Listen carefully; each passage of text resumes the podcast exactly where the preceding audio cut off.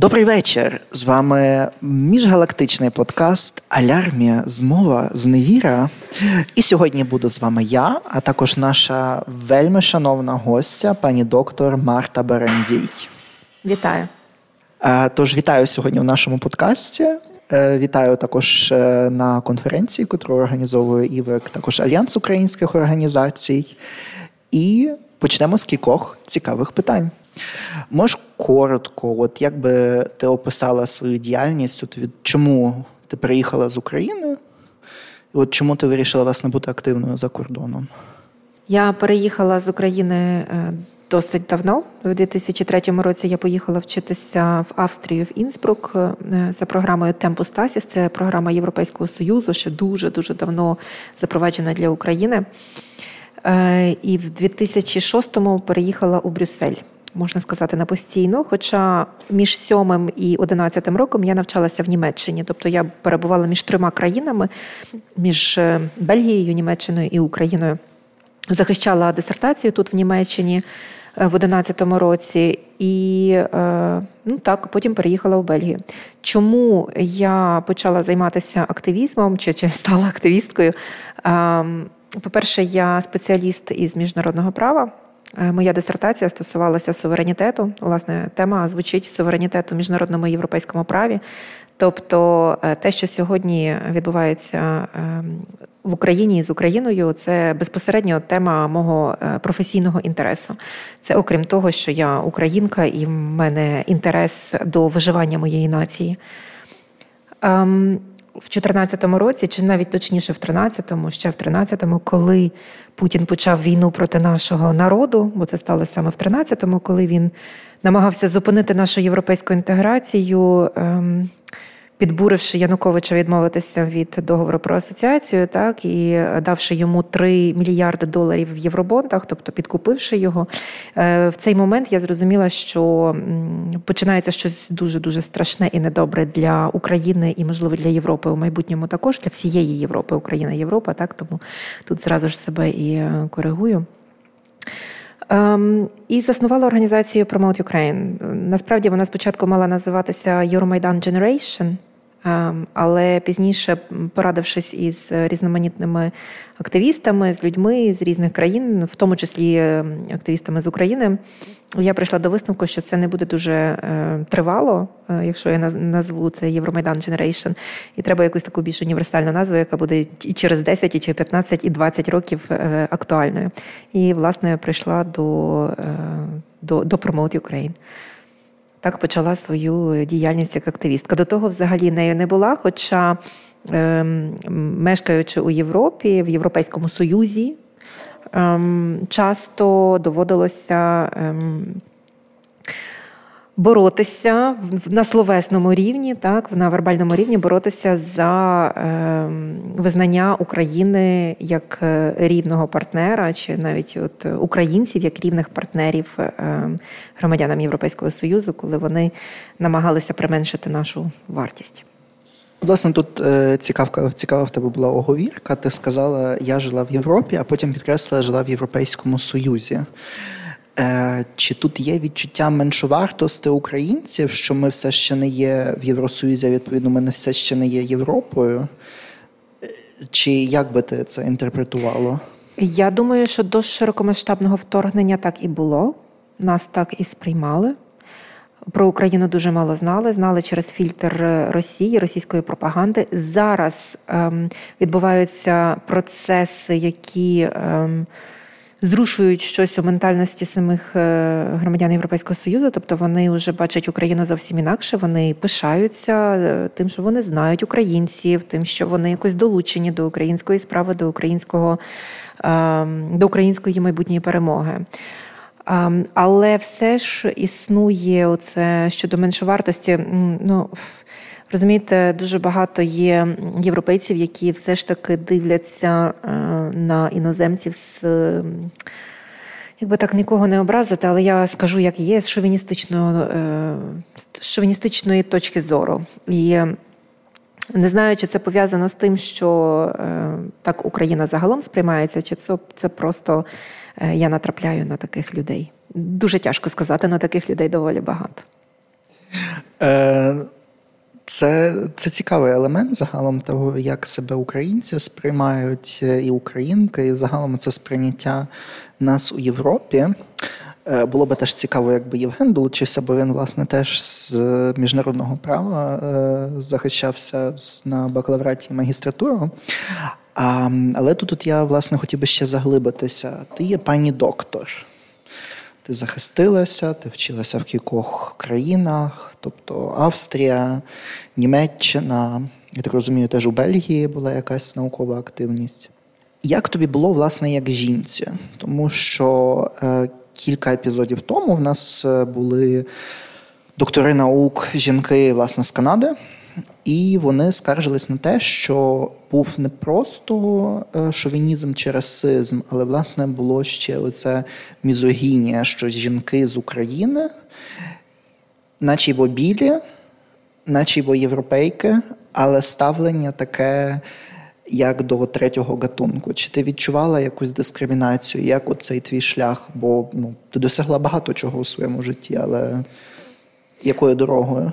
Мені дуже тяжко оцінити, чи відношення до мене було профільтроване саме питанням того, що я жінка. Ем, насправді я не можу цього сказати. Ем, більше того, те, що я жінка, дуже часто ем, було на мою користь, тому що мені вдалося шокувати. Мені вдавалось шокувати. Тим моїм відношенням, моїм дося, моїми досягненнями, тим, як я подаю певну тему, Тобто я думаю, що ці, цей шок, який е, був викликаний у багатьох е, партнерів чи людей, з якими я спілкувалася, був все-таки на мою користь, тому що вони дуже різко міняли своє відношення. Знову ж таки, це є моя інтерпретація. Я не можу бути впевнена в тому, що це саме саме тому, що я жінка. Але можливо, все ж таки дійсно десь є оці очікування від української жінки. Тим більше, ну, у мене волосся світле. Тобто я в усі ці стандарти вписуюся, які нам приписують. Е, тож ем, все-таки ем, є у мене на сьогодні е, таке відчуття, що те, що я жінка е, у Європі, сьогодні це на мою користь. І е, якщо в когось там є по відношенню до нас певні очікування, це навіть краще, тому що ми ламаємо все. Це теж от цікавий підхід. У нас є розмовний подкаст, тому нам дуже важливо власне зібрати різні думки і от різне сприйняття. І Мені здається, що це оця позитивний, позитивний бік цього, де можна знайти є трік, я можу показати більше. Е, є теж дуже класним підходом. Я от власне заохочую всіх наших слухачок та слухачів теж е, сконцентруватися все ж таки на позитиві, ем, а не на негативі. Виключно, ти вже згадала власне свою докторську працю. Чи ти могла би трошечки більше розповісти про свою тему? Бо ти сказала, це було пов'язано з суверенітетом і, власне, е, на базі законів ЄС. Чи це було пов'язано також з Україною, чи з імплементацією якихось законів? Це більше про теорію. Суверенітет у міжнародному європейському праві це більш про те, е, як держава е, здатна е, самовиживати, тобто виживання держави на основі власних ресурсів.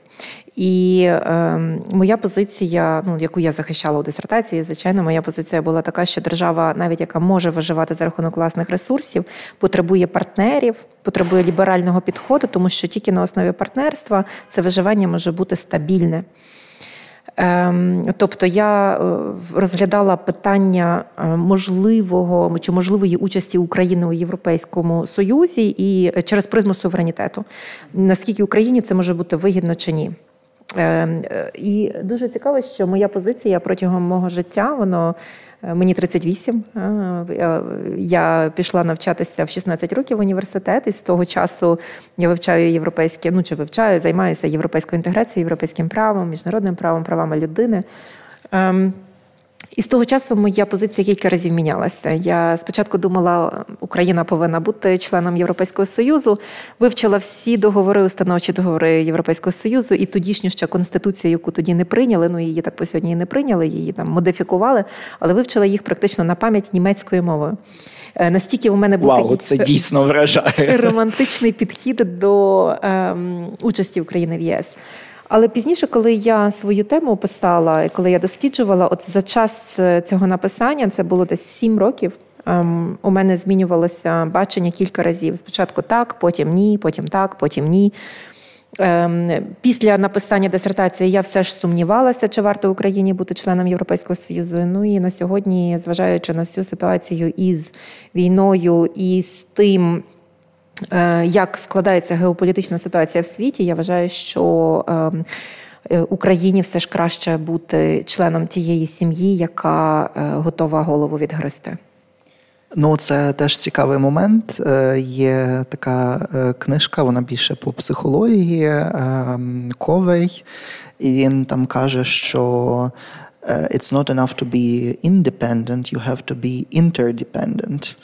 Е, не просто dependent, а interdependent, що ти можеш комусь дати, і тобі хтось щось може дати. І це такий е, мутуалізм, що кожен дає щось плюс якийсь. Це, власне, і є от е, ця позиція моєї дисертації, що інтердепенденсі веде до міцнішого суверенітету.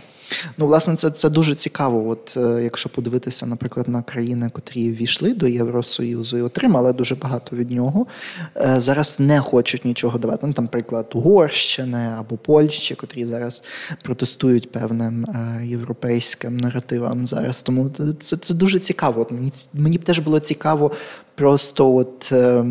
Дізнатися, якою була Україна, якби вона вступила в ЄС, і от чи вона би теж повторила в певних моментах долю е, Польщі чи ні? От чи вона пішла на такий націоналізм трохи чи ні? Це залежить від того, мабуть, в який момент би Україна стала членом ЄС. Я думаю, що зараз е, у нас є шанс взяти лідерську позицію. Тобто, якщо ми вступимо незабаром до Європейського союзу, ми можемо стати е, лідерами у плані формування е, політики внутрішньої і зовнішньої європейського союзу і шукати уже партнерів, шукати союзників в всередині ЄС.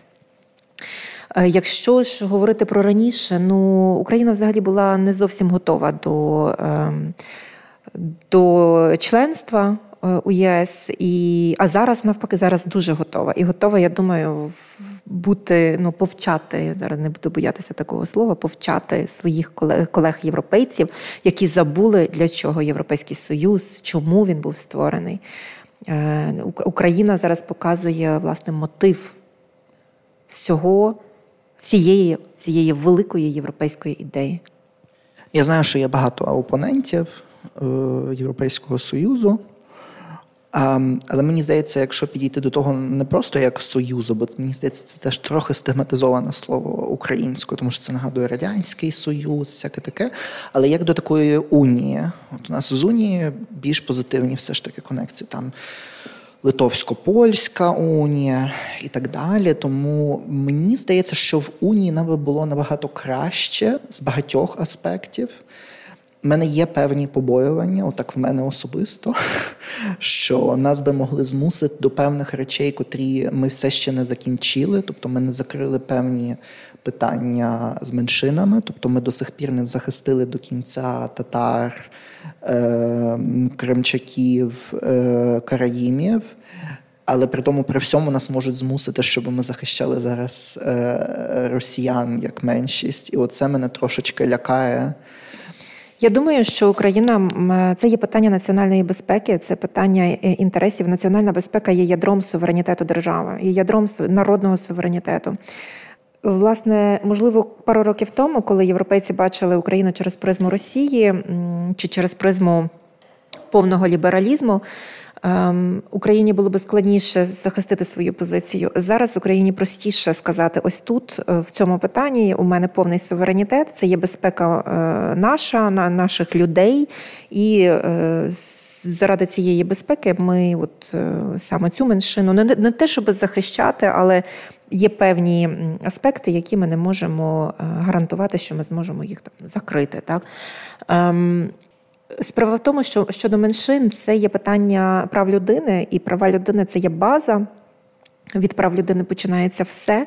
І Європейський Союз, і Рада Європи почалися із прав людини. Власне, Друга світова війна е, завершилася і почалась така ера, ціла ера прав людини. Тому ем, захист національних меншин як частина, як складова прав людини, буде все одно відбуватися як до нашого вступу, так і після вступу. Але я думаю, що це може відбуватися із ем, reservations, ем, із ем, нашими попередніми умовами, що ми можемо, а що ні, особливо що стосується Росії. І я думаю, що сьогодні європейці будуть готові до того, щоб прийняти нашу позицію і сказати нам окей. Тобто, думаєш, що зараз Україні варто вже на цьому етапі, коли ми тільки кандидуємо, сказати вже чітко: тут от моя межа.